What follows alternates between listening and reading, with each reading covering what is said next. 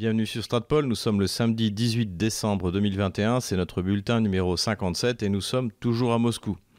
Avant de démarrer cette vidéo, n'hésitez pas à aller en description pour voir comment vous pouvez nous aider sur PayPal, Tipeee ou Patreon. N'hésitez pas aussi, je mettrai le lien en description, à vous procurer mon nouveau livre qui d'ailleurs fonctionne plutôt bien. Il était bien placé dans les ventes du site internet où je l'ai publié. Et la bonne nouvelle, c'est que aussi a priori d'ici une semaine, peut-être un peu plus, il sera disponible dans les librairies, sur Amazon, sur Fnac, sur Décitré, etc., etc.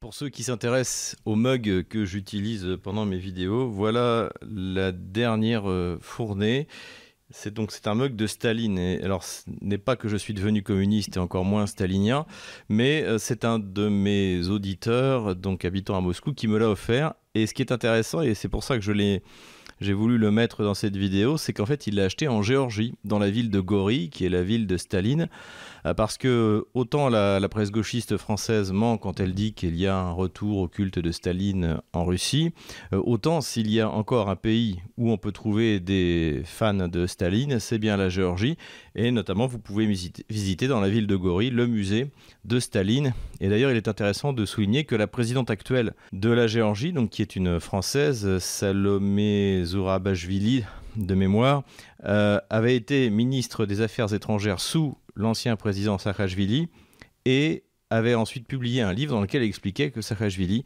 était un fan de Staline. Euh, et en effet, le, rapport de la Géorgie vis-à-vis de, l'URSS et de Staline est assez particulier et est fait de beaucoup de frustration, notamment par le fait qu'il eh pense qu'un jour, un Géorgien, donc qui, a été bien sûr ce dictateur sanguinaire euh, russophobe épouvantable, Staline eh bien, a tout de même dirigé euh, cet immense empire. Donc voilà, j'ai trouvé ça intéressant de faire une petite aparté sur euh, ce mug Staline. Donc euh, vous ne le trouverez pas sur la boutique Stratpol qui est en train de se mettre en place parce que ça c'est hors de question. Mais en revanche, si vous allez en Géorgie, vous pourrez acheter des mugs Staline. Une petite précision également, j'ai eu quelques commentaires où les gens me reprochaient d'utiliser la solution croate en m'expliquant que les Croates avaient eu raison, etc.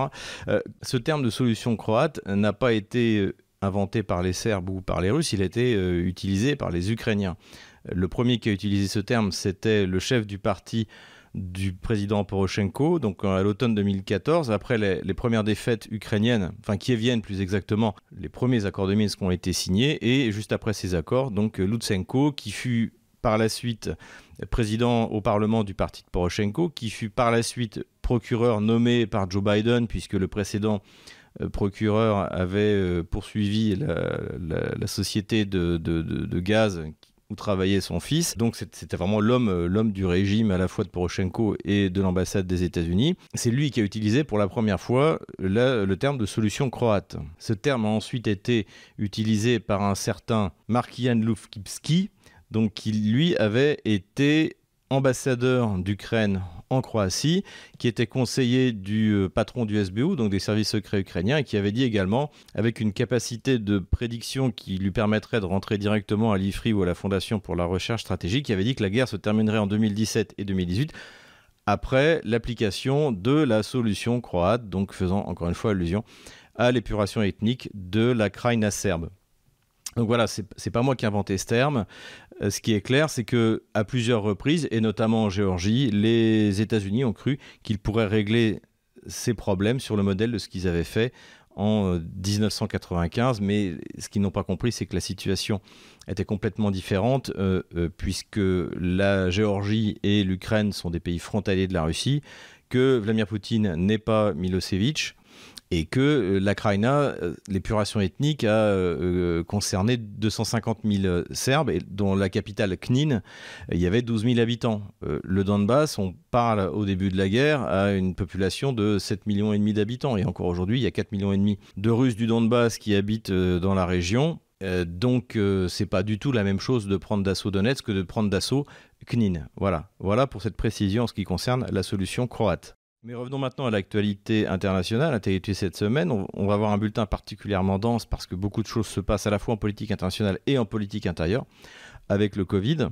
La rencontre entre Poutine et Biden, qui s'est faite de manière euh, de vidéoconférence, donc c'est bien tenu et a eu des conséquences puisque comme nous l'avions dit dans notre dernier bulletin, la Russie a remis aux États-Unis la liste de ces requêtes euh, vis-à-vis du, on va dire, de, la grande réissignalisation de la relation entre la Russie et les États-Unis. Ce qui est important de noter, c'est que ces requêtes ont été remises en main propre à Karen Donfried, qui est euh, secrétaire d'État adjoint aux affaires étrangères euh, au département d'État américain. Et ce qui fait qu'une nouvelle fois, nous en avons déjà euh, plusieurs fois parlé, mais depuis le mois de juin, les responsables américains défilent à Moscou. Nous avons eu euh, donc la rencontre à Genève euh, avec Joe Biden, nous avons eu ensuite Blinken, nous avons eu ensuite le chef de la CIA, nous avons eu Victoria Noland, et nous avons cette fois encore un diplomate américain qui vient pour recevoir donc euh, ce, document. Alors dans ce document, la Russie émet des euh, exigences qui sont assez modérées, mais qui évidemment vont ne pas plaire aux Occidentaux, puisque par exemple l'OTAN, c'est-à-dire les États-Unis, doivent renoncer à intégrer l'Ukraine et la Géorgie doivent renoncer à mettre des missiles de courte portée ou de moyenne portée aux frontières de la Russie, principalement en Ukraine, doivent renoncer à installer des bases américaines en Ukraine. Donc évidemment, pour les affaires étrangères américaines, c'est un problème. Et du coup, cette même euh, Karen Donfried s'est rendue à Kiev, où elle a d'ailleurs envoyé un message euh, vidéo sous-titré en ukrainien pour expliquer que, comme d'habitude, les États-Unis, euh, pour eux, c'était très important la souveraineté territoriale de l'Ukraine, etc., etc. Donc tout ce discours qui, qui ne veut rien dire. Mais dans ce message vidéo donc, qui était fait pour rassurer les Ukrainiens et pour éviter que Zelensky ne se fasse une nouvelle fois humilier, elle a quand même précisé qu'elle s'était rendue à Moscou suite à la discussion en vidéoconférence entre Vladimir Poutine et Joe Biden. Donc je maintiens ma théorie d'explication de ce renouveau euh, russo-américain, de ce rapprochement russo-américain, euh, c'est qu'il y a une prise de conscience de l'administration américaine de Joe Biden que de toute manière ils ne peuvent rien faire d'efficace contre la Russie, que la priorité désormais c'est de se tourner vers la Chine et qu'aujourd'hui l'intérêt de Washington est d'essayer d'obtenir de la Russie au moins une neutralité, une neutralité qui est loin d'être gagnée, puisque euh, la Russie et la Chine vivent une véritable lune de miel politico-stratégique Vladimir Poutine a parlé avec son homologue Xi Jinping. Ils ont parlé de choses extrêmement importantes, comme de la construction de Force de Sibérie 2. Donc rappelons que euh, nous en avons parlé dans notre bulletin numéro 37, hein, géographie de l'énergie euh, en Russie, géographie du gaz. En l'occurrence, eh bien, désormais, la Russie approvisionne avec un, un gazoduc de 38 milliards de mètres cubes de capacité. La Chine est a déjà commencé la conception et à terme la construction du nouveau euh, qui passera cette fois par la Mongolie pour aller jusqu'en Chine. Donc aujourd'hui, avec surtout la crise énergétique, la Chine euh, a tout intérêt à utiliser eh bien, cette, euh, cette extraordinaire capacité russe.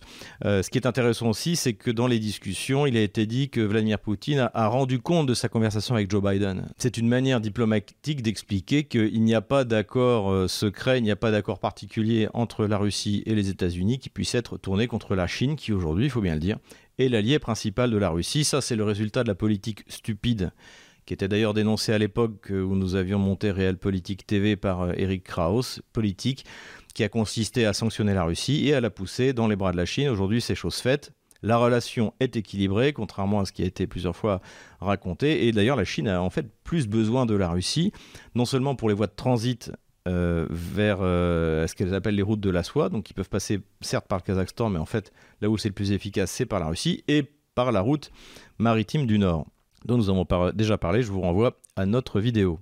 Voilà où nous en sommes. Alors, qu'est-ce que ces requêtes émises par la Russie, ou plutôt ces exigences de sécurité, de garantie de sécurité vont donner? Euh, C'est difficile de dire. Je, ne vois pas aujourd'hui l'administration américaine dire euh, très bien, on n'intégrera ni la Géorgie ni l'Ukraine dans l'OTAN. En revanche, ce que la Russie devrait pouvoir obtenir, c'est qu'il n'y aura pas de base américaine en Ukraine, c'est qu'il n'y aura pas de déploiement de missiles et surtout, ce qu'elle a déjà obtenu, c'est que Washington ne soutiendra pas une tentative d'épuration ethnique ukrainienne, enfin plutôt kievienne, dans le Donbass. Euh, rappelons que d'ailleurs l'épuration ethnique de la Kraïna avait bénéficié du soutien allemand, français et surtout américain qui avaient même euh, envoyé leurs avions euh, pour appuyer les opérations des Croates au sol. Donc tout ça, c'est déjà, déjà beaucoup pour la Russie, puisque en plus elle, elle est, la Russie, je veux dire, est dans une position tout à fait confortable avec la crise gazière et énergétique qui s'annonce en Ukraine, puisque maintenant même les autorités ukrainiennes ont reconnu que le prix du gaz allait euh, décoller. Donc tôt ou tard, l'Ukraine sera obligée d'acheter du gaz en direct euh, à la Russie, avec, en espérant un prix avantageux, ce que les Russes sont tout à fait prêts à faire, puisque ça représentera pour eux une victoire politico-stratégique euh, significative. Ce qui est intéressant aussi, et nous en avions parlé, c'est que désormais, les questions de l'OTAN et de l'Europe se règlent directement entre Moscou et Washington. Donc pour la diplomatie française, pour la diplomatie allemande, comme je l'ai dit d'ailleurs sur la chaîne Russia Today en français, c'est euh, un constat d'échec total. La France et l'Allemagne ayant renoncé à faire pression sur l'Ukraine pour qu'elle applique les accords de Minsk, et eh bien désormais, la Russie traite directement avec le patron, c'est-à-dire les États-Unis, c'est-à-dire avec Joe Biden. Et notons que ces exigences russes euh, ont, été, ont été transmises au département d'État américain et pas à l'OTAN, pas au secrétaire général à Stoltenberg. C'est-à-dire que la Russie envoie un message assez méprisant, mais bien mérité aux deux autres grands pays de l'OTAN, euh, qui sont euh, l'Allemagne et la France, que désormais ils ne perdront plus de temps à discuter avec des Le Drian et surtout avec le nouveau ministre des Affaires étrangères allemand, qui s'appelle Annalena Baerbock, qui est membre du parti euh, des Verts allemands, donc euh, les, Grünen, qui a une espèce de profil d'Instagrammeuse et qui ne s'est visiblement pas rendu compte de sa nouvelle position puisqu'elle a commencé à émettre euh, des critiques contre Nord Stream 2 sachant que dès qu'une phrase est prononcée contre Nord Stream 2 ou sur une impossible limitation des approvisionnements de gaz de l'Europe, ça provoque un décollage des prix spot. Hein. nous avions déjà expliqué ça dans, notre, dans nos vidéos précédentes. Désormais, une partie du commerce du gaz en Europe est gérée au sein d'une bourse euh, basée à Rotterdam, et ce qui fait que dès qu'il y a une remarque sur le, le, gaz, ça peut faire du plus de 100 ou du moins 200 dollars. Ça avait été le cas quand Loukachenko avait menacé, alors que ça ne pouvait pas arriver, euh, de bloquer l'approvisionnement de gaz de l'Europe.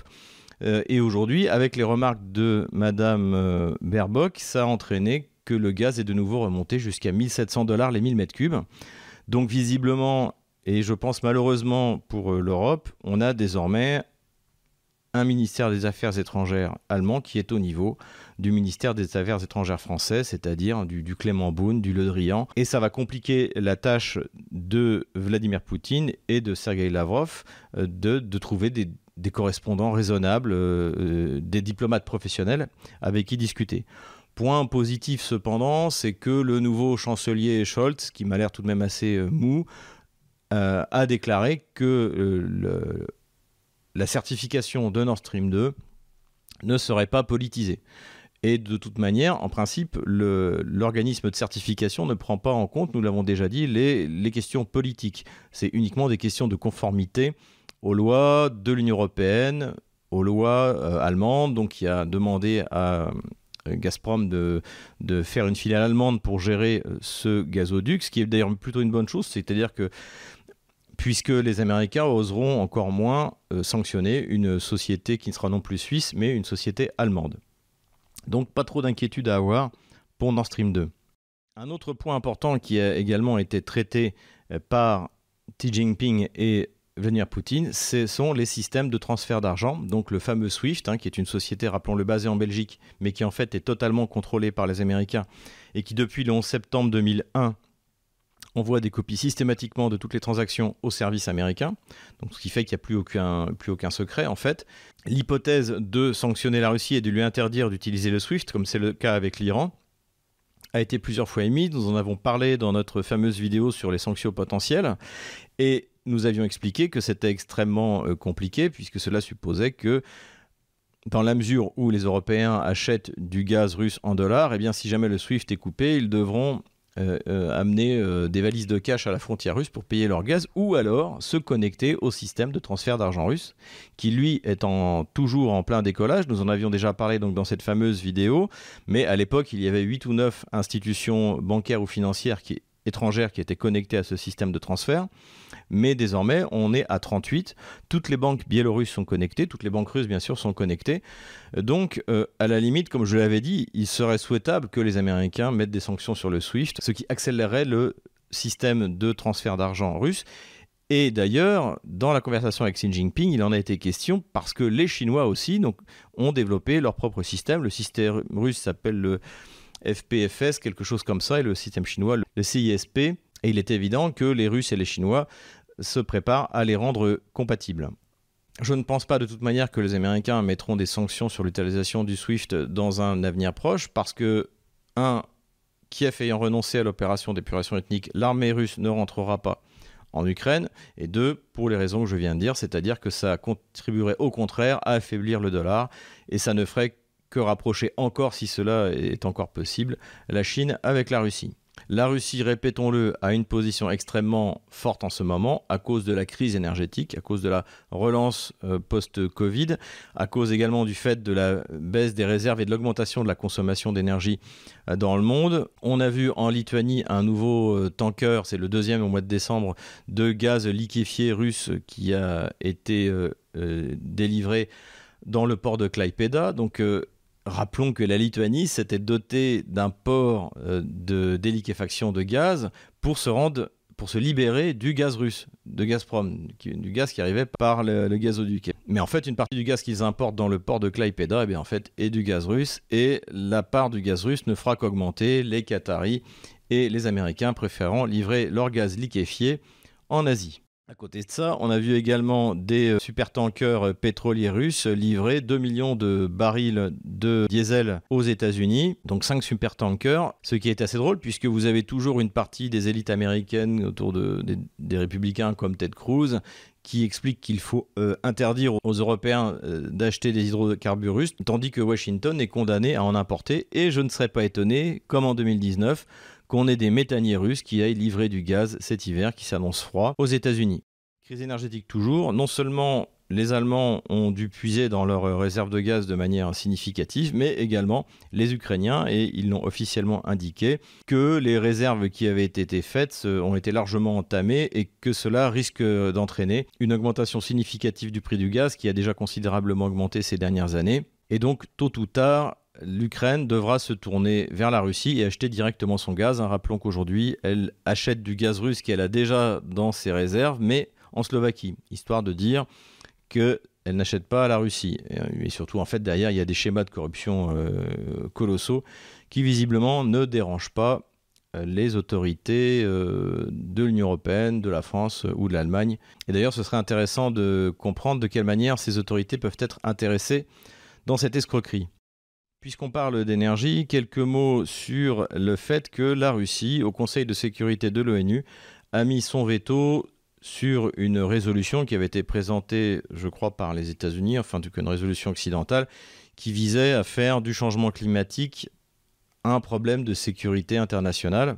Donc, euh, évidemment, l'idée est toujours de mettre en place, après la tyrannie sanitaire, la tyrannie climatique. Et cela conforte l'analyse que j'avais faite, c'est-à-dire que les Russes ne remettent pas en cause le réchauffement climatique. Hein, euh, ça, c'est une, une évidence. Et d'ailleurs, ils l'apprécient pour partie, puisque ça a ouvert cette fameuse route du Nord, donc, euh, qui, est, qui permet de raccourcir de deux semaines le transport de fret, par exemple, entre la, Chine et, euh, et, la Russie, ou les, ou les ports européens de la mer du Nord. Mais les Russes considèrent que ce réchauffement climatique n'est pas anthropique et que il est un moyen utilisé par les Occidentaux pour essayer, encore une fois, de mettre euh, en place un autre système tyrannique au cours du réchauffement climatique. Donc là-dessus, la Russie a mis son veto.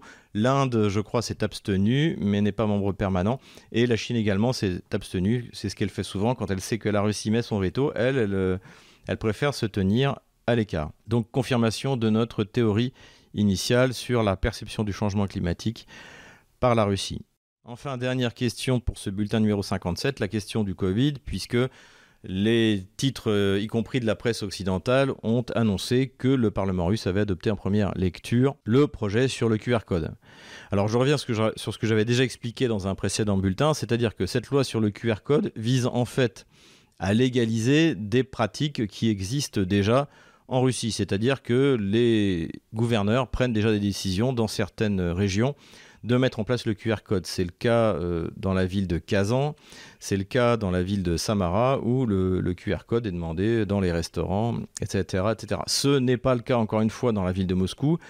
Il y a très peu d'endroits où on vous demande un QR code pour aller, euh, pour, participer. Les grandes manifestations sportives, je crois, euh, les théâtres, mais vous n'avez pas à sortir votre QR code dans la vie de tous les jours dans la plupart des villes russes. Il faut quand même, même le, souligner. Cette loi sur les QR codes a été évidemment portée euh, par euh, la clique qui s'occupe du Covid depuis le début de la crise, c'est-à-dire la vice-premier ministre chargée de l'agence sanitaire, Madame Golikova, dont nous avons déjà parlé des conflits d'intérêts le ministre de la Santé, M. Mourachko, Mme Popova, bon, qui visiblement elle ne comprend pas trop ce qui se passe, mais qui dit exactement ce que Mme Golikova lui dit de dire, donc c'est l'agence de, de, protection des consommateurs, et donc ils sont venus devant le Parlement pour expliquer leur projet, euh, parce qu'il y a de la résistance. Il y a de la résistance, et là c'est de nouveau important de le souligner, il y a de la résistance du côté des communistes, qui d'ailleurs, il y a une bagarre euh, au sein du Parlement, parce que les communistes sont arrivés avec un panneau qui euh, dénonçait le QR code.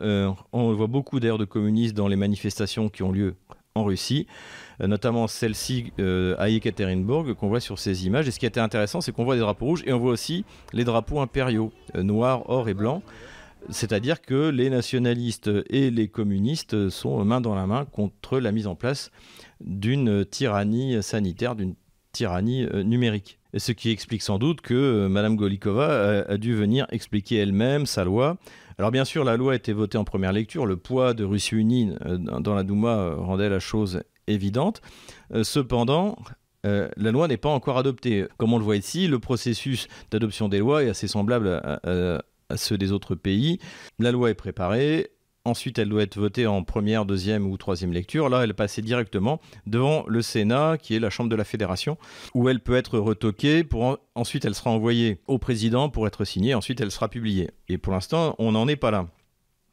D'autant plus que euh, et le président du Parlement, M. Volodine, donc qui est le, le, chef de ce mouvement euh, anti-QR code, a dit que la loi devrait être retoquée, qu'on ne pouvait pas l'adopter en tant que telle. Et Vladimir Poutine l'a dit également. Il y a un point très mauvais dans cette loi, nous en avions également déjà parlé, c'est qu'en fait ça donne un pouvoir colossal à l'agence sanitaire, donc à Madame Golikova, vis-à-vis des gouverneurs de région, puisque normalement les décisions euh, d'application des restrictions sont prises au niveau des régions. Alors dans les faits, de toute manière, Madame Golikova exerce une véritable dictature sanitaire sur les dictateurs, mais là ce sera gravé dans la loi, et puisque l'on voit... Euh, que eh en fait, les gouverneurs, lorsque euh, le représentant de l'agence sanitaire décide de mettre en place des restrictions, le gouverneur, s'il ne veut pas les appliquer, doit fournir une explication, doit rendre compte, etc.